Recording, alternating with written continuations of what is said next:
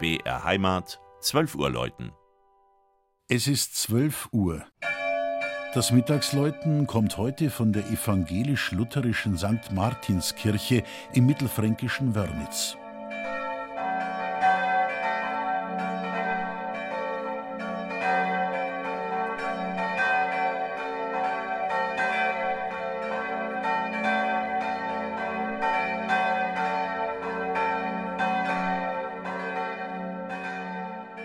Wenn in Wörnitz in der Früh um acht Uhr die Glocken läuten, dann nicht etwa, weil sie damit die einzigartige Landschaft im Naturpark Frankenhöhe würdigen oder die Dorfbewohner grüßen wollen.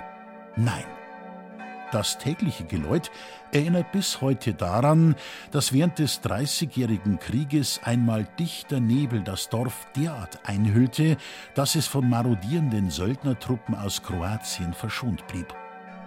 Letztere wurden wegen ihrer bunten Uniformen Türken genannt und der dankbare Glockenklang fortan Türkengeläut. Die alte Wehrkirche Sankt Martin mit dem typisch fränkischen Spitzhelmturm hat mindestens ein halbes Jahrtausend auf dem breiten Buckel. Das erweist sich an der Südseite des gotischen Turmes, wo im Unterbau in römischen Ziffern die Jahreszahl fünfzehnhundertneunzehn eingemeißelt ist. Das Kirchenschiff stammt in der heutigen Form aus dem Jahr siebzehnhundertneun. Damals wurde Sankt Martin gründlich renoviert und erweitert. Auf Befehl und mit freiwilliger Unterstützung des hochlöblichen Magistrats Rothenburg durch vereinte Mittel und Kräfte, wie eine Inschrift verkündet. Damals war Luthers Lehre in Wörnitz schon längst etabliert. Die Innenausstattung der Kirche stammt zum großen Teil aus dem neunzehnten Jahrhundert. Dagegen sind die drei Glocken im Turm sehr alt und eine kunsthistorische Rarität.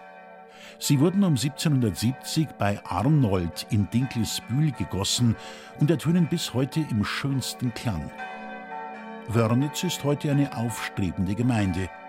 Doch noch immer bildet die nunmehr fünfhundert Jahre alte Sankt Martinskirche mit der uralten Gerichtslinde und einer großen Plastik zur Erinnerung an die mehrmalige Zerstörung des Ortes und die Verschonung von den Türken Mitte und Herz der Gemeinde im Landkreis Ansbach. Das Mittagsläuten aus Wörnitz von Regina Fanderl. Gelesen hat Christian Jungert.